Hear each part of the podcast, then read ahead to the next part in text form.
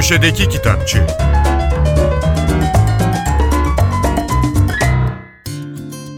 Merhaba, ben Adnan Bostancıoğlu.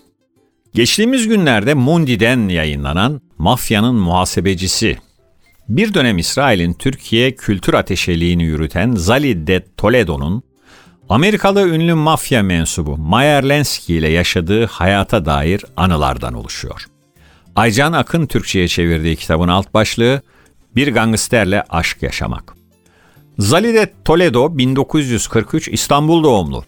Varlık vergisiz sebebiyle ailesi yoksul düşünce zor bir çocukluk geçirmiş. Toledo 17 yaşına geldiğinde babasının da izniyle İsrail'e göç ediyor. Başından kötü bir evlilik geçiyor, birçok geçici işte çalışıyor. Mayer Lenski ile tanışması da bu yıllarda.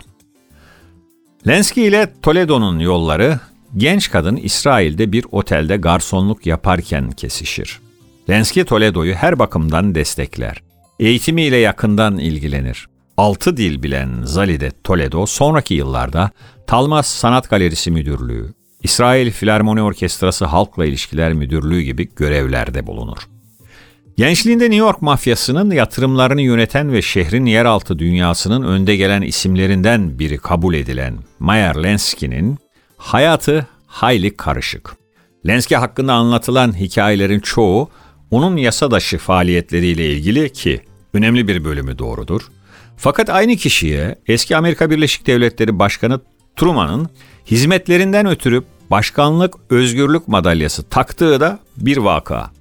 Yani işlerin tahmin edilenden daha karışık olduğu anlaşılmakta. İşte bu hikayenin öteki yüzüne şahit olma fırsatı elde eden Zalide Toledo, Lenski ile gizli ilişkisini, yıllar boyu ondan aldığı mektupları, Lenski'nin bilinenin dışındaki kimliğini anlatmış mafyanın muhasebecisinde. 2020 yılında Ovada Paldır Küldür kitabıyla Fakir Baykurt öykü ödülünü kazanan Mustafa Orman'ın ilk romanı, Annem gittiğinden beri çiçek ekmiyoruz bahçeye, kısa süre önce Everest yayınlarından çıktı. Bir avuç meşe palamuduyla kaderleri birbirine bağlanan iki yabancının, geçmişi unutan kayıp yakınlarının sessizliğinde boğulan Asaf ile dikenli tellerin dibinde düşüp kalmış ölü bedenlerle sınanan Hanip'in hikayesi. Annem gittiğinden beri çiçek ekmiyoruz bahçeye. Kitabın arka kapağında Mustafa Orman ilk romanı ile çaresiz kalmış insanın hem siyasi sınırlarla hem de kendi sınırlarıyla imtihanına dair sarsıcı bir hikayeye ses veriyor. Yüreği ağzında, canı cebinde yeni bir hayata doğru yürürken ya da sıradan bir akşam vakti elinde bir ekmekle evine dönerken umudu yüzünde donup kalanların romanı bu denilmiş. Avrupa tarihine meraklı okurların ilgisini çekecek bir kitapla devam edelim. Anita Prazmowska'nın Polonya Tarihi isimli çalışması Alfa yayınlarından çıktı. Anita Prazmowska, London School of Economics'te uluslararası tarih profesörü, temel araştırma konuları, Soğuk Savaş, Komünizm, Faşizm ve Doğu Avrupa tarihi.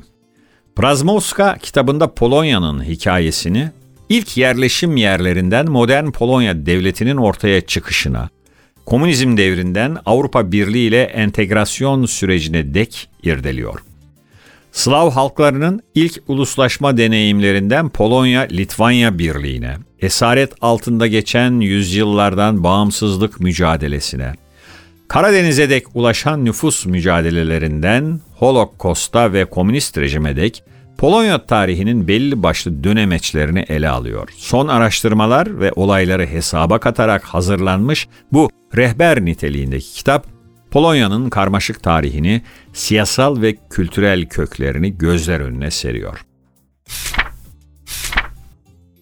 Nobel ödülü sahibi genetikçi ve hücre biyoloğu Paul Nurse'ün Yaşam Nedir? 5 adımda biyolojiyi anlamak isimli kitabı geçtiğimiz günlerde Domingo'dan yayınlandı. Kitabı dilimize şiirsel taş çevirmiş. Paul Nurse kitabında yaşamı biyolog olmayanların da anlayacağı şekilde tanımlamak işine girişmiş.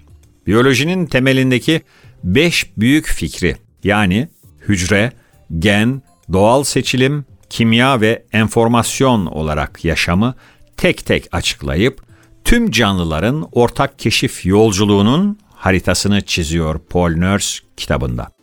Herkese iyi okumalar, hoşçakalın. Köşedeki Kitapçı